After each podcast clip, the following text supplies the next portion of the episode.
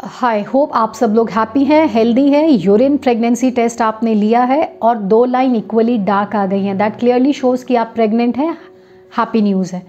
Problem वहाँ पे आती है, जहाँ पे आपने यूरिन प्रेगनेंसी टेस्ट घर में कर लिया है. उसमें से जो टेस्ट की लाइन है, वो लाइट आ रही है और कंट्रोल की लाइन एकदम डार्क यानी कि दो लाइन में से एक लाइन डार्क है और एक लाइन लाइट है तो इससे आप क्या समझें? इसमें आपको क्या करना है? क्या आप प्रेग्नेंट हैं या नहीं हैं? इसमें कहीं कुछ प्रॉब्लम वाली बात तो नहीं है। आज इस वीडियो में हम उसी के बारे में बात करने वाले हैं। यूरिन प्रेगनेंसी टेस्ट जो है, ये घर में लिया जाता है। आप लोगों को एक किट ईजिली मार्केट में मिल जाती है। और यूरिन सैंपल का इस्तेमाल करके, जैसे आपके पीरियड्स मिस होते हैं, उसके बाद टेस्ट करके ये जाना जाता है कि प्रेगनेंसी है या नहीं। अगर दो लाइंस आती हैं इसका मतलब जो प्रेगनेंसी का हार्मोन जैसे हम बोलते हैं H C G human chorionic gonadotrophin उसकी मात्रा यूरिन में अच्छी है और टेस्ट आ, करने के बाद वो हार्मोन्स डिटेक्ट हो गए हैं और दो लाइन इक्वली डार्क आ गई हैं प्रेग्नेंट है और मोस्ट लाइकली ये प्रेगनेंसी हेल्दी जाने वाली है।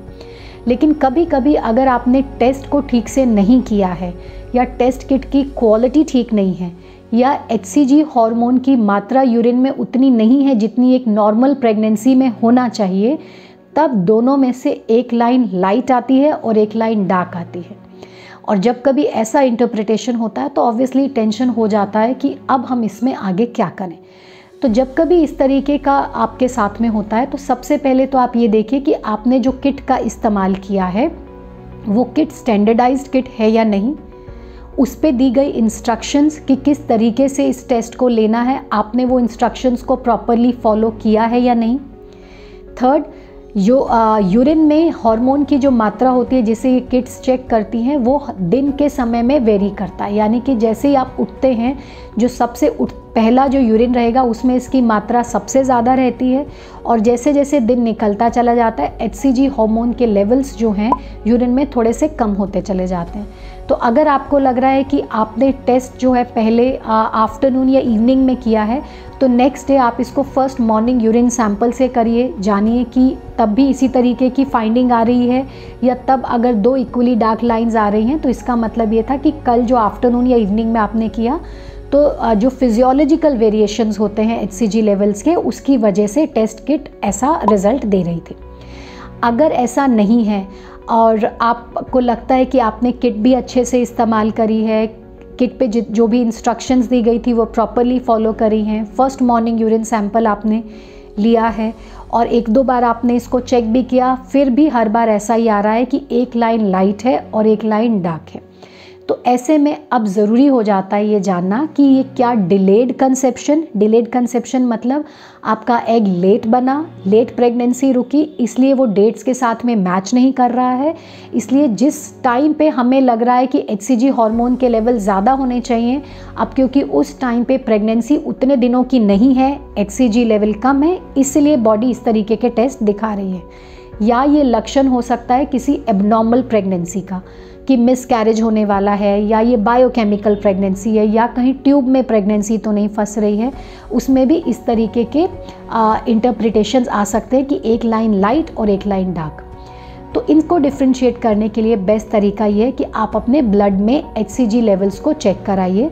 ब्लड में एचसीजी का जो टेस्ट होता है, वो ज़्यादा एक्यूरेट और ज़्यादा प्रिसाइज होता है।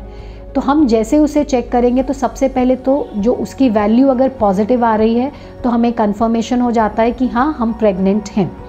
लेकिन सिंगल वैल्यू ब्लड की एचसीजी में हमें ये नहीं बताती है कि कोई कॉम्प्लिकेशन होने के चांसेस हैं या नहीं। उसके लिए हमें सीरियल मॉनिटरिंग यानी कि एक दो बार और ब्लड में एचसीजी के लेवल्स चेक करने रहते हैं। तो जैसे अगर आपने फ़र्स्ट टाइम एचसीजी टेस्ट कराया और वो वैल्यू 100 आ रही है इट मीन्स आप प्रेग्नेंट तो हैं। अब आप इसको 48 आवर्स के बाद रिपीट कराएँगे। 48 आवर्स में अगर ये वैल्यू मोर देन डबल हो रही है, यानी कि 200 या प्लस की वैल्यू आ रही है तो इसका मतलब ये प्रेगनेंसी हेल्दी है, आपको ज़्यादा टेंशन लेने की ज़रूरत नहीं है और आप सीधा दो हफ़्ते के बाद जाइए, अपने डॉक्टर से मिलिए और उसके बाद ज़रूरत लगेगी तो अल्ट्रासाउंड कराना आपको सजेस्ट किया जा सकता है।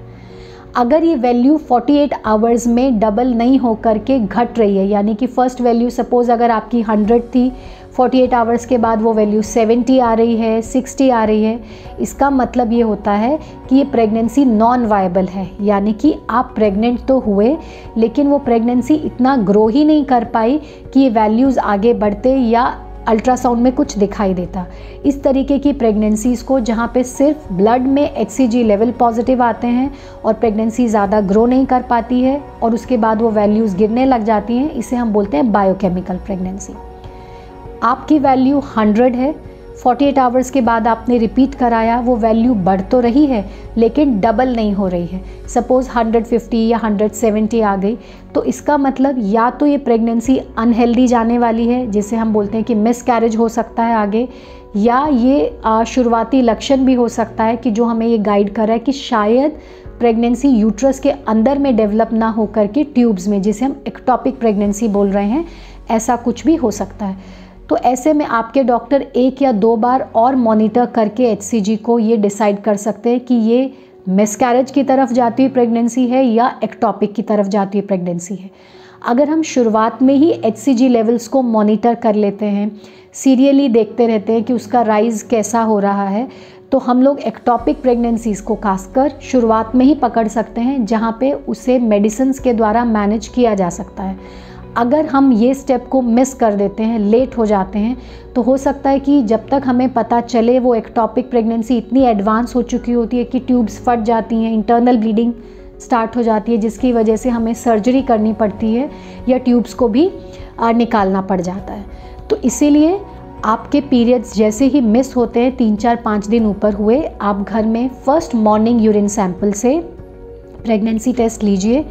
किट का इस्तेमाल करते टाइम दो बातों का ध्यान रखिए कि वो किट स्टैंडर्ड कंपनी की होनी चाहिए। उस पर दी गई सारी इंस्ट्रक्शंस को आप प्रॉपरली फॉलो करिए। और उसके बाद अगर आपको लगता है कि एक लाइन डार्क और एक लाइन हल्की है तो फिर ब्लड में एच लेवल्स को मॉनिटर करिए। कहाँ सिंगल वैल्यू कहाँ सीरियल मॉनिटरिंग कैसे करना है, क्या उसका इंटरप्रिटेशन होता है, अभी मैंने उसे समझाया है, उसे ध्यान से समझिए ताकि किसी भी तरीके की कॉम्प्लिकेशंस को हम होने से बचा सकें, उन्हें टाइमली पकड़ सकें और अपने नुकसान को कम कर सकें।